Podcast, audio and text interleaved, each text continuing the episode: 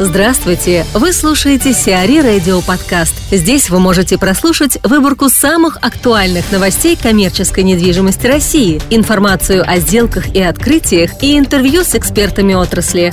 Чтобы прослушать полные выпуски программ, загрузите приложение Сиари Радио в Apple Store или на Google Play.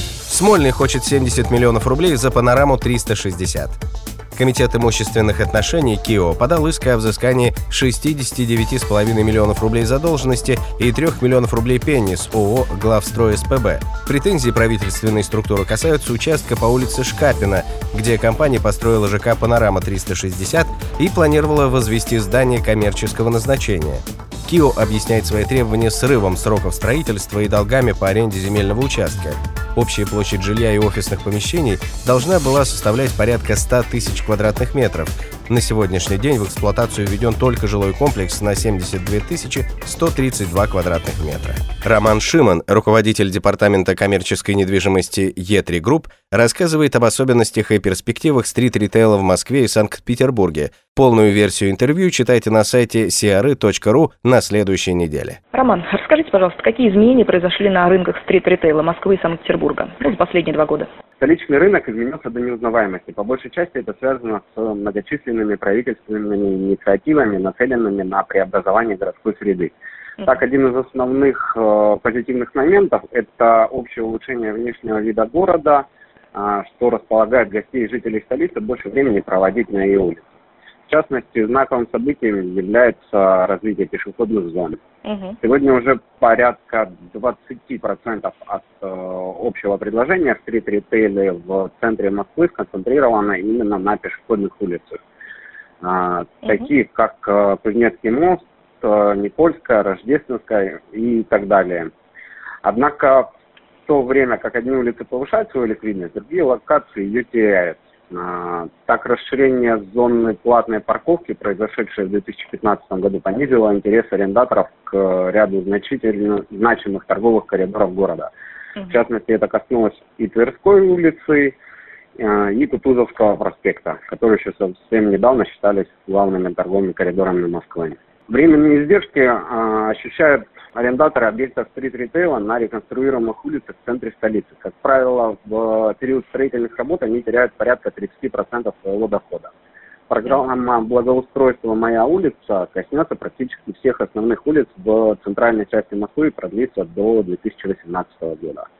В Петербурге такой активности со стороны правительства не наблюдается, поэтому изменения в стрит-ритейле происходят менее значительные. Во-первых, хочется отметить, что в северной столице активизировались несколько групп узкоспециализированных арендаторов. В частности, значительно выросло число алкомаркетов. В 2015 году было открыто более 50 новых точек. Мы связываем это со снижением посещаемости петербуржцами баров в целях экономии. Также возросло число сувенирных лавок, которые обусловлены ростом туристического потока в городе. В первую очередь новые проекты ориентированы на туристов из Китая. Также основная активность в развитии стрит-ритейла сместилась с центральных улиц города, где сегмент практически не развивается в силу отсутствия новых площадей, в формирующиеся районы массовой застройки. Эти районы пока мало обеспечены торговлей, поэтому открытие новых магазинов в ближайшие годы здесь будет очень уместно. Тем более, что в 90% новых комплексов первого этажа отдаются под коммерческие помещения. Ну да, то есть есть где открываться. Спасибо большое. Да. Как обстоят дела с единой концепцией торговых коридоров и строящихся жилых комплексов сегодня? Бывает ли, что, например, в соседних помещениях размещаются конкуренты? Так же, как и в торговом центре, где пространство зонируется по категориям товаров, на торговых улицах зачастую происходит то же самое. И такая специализация играет арендаторам только на руку. Да, конкуренты находятся рядом, но эффект синергии повышает ликвидность для каждого из них. Кстати говоря, сегодня улиц, имеющих узкую направленность, стало меньше. Например, еще несколько лет назад Тверская улица в Москве и Невский проспект в Петербурге считались главными фэшн-коридорами двух столиц. Сейчас там представлены разнородные ритейлеры, а модные операторы на другие улицы. В Москве это Столешников переулок, Кузнецкий мост, Большая Дмитровка.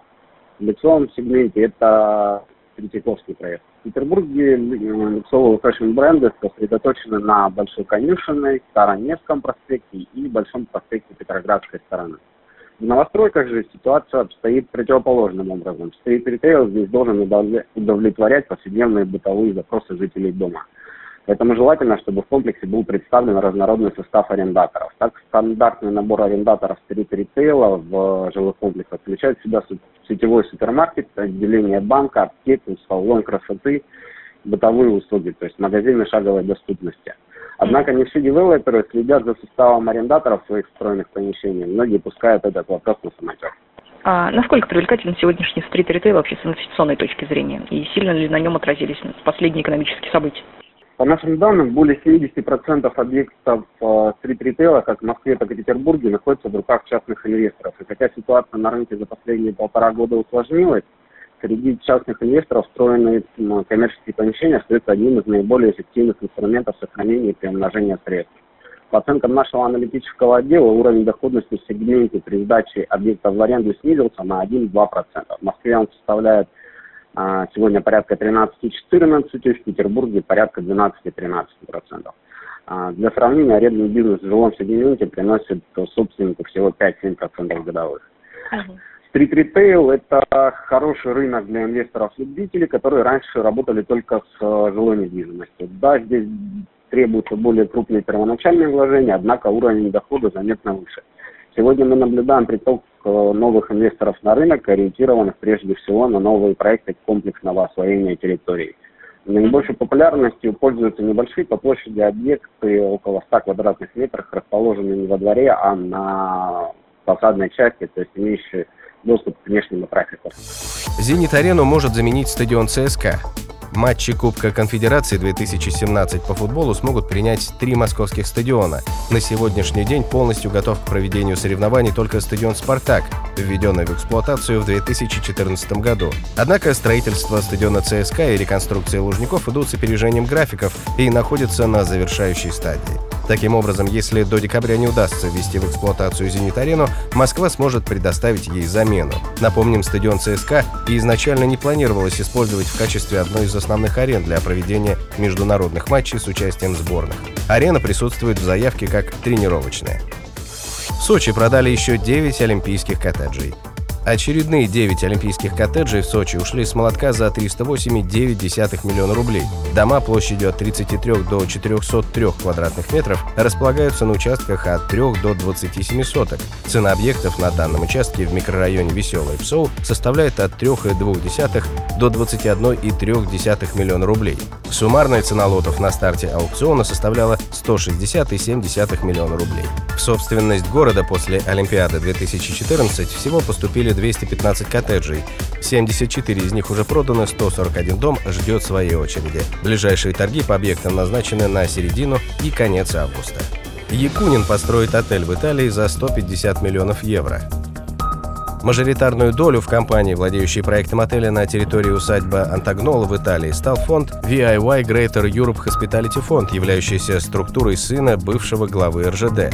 Сделка по приобретению Андреем Якуниным актива, в состав которого входит замок XI века в итальянской Умбрии, завершена. Сумма сделки не уточняется, однако известно, что компания собирается вложить в реконструкцию отеля порядка 150 миллионов евро. Согласно проекту реконструкции, на 560 гектарах планируется обустроить поле для гольфа со спа-комплексом, бассейнами, теннисными кортами, конференц-залами и ресторанами. Также в составе гостиничного комплекса появится 5-звездочный отель на 76 номеров и ЖК.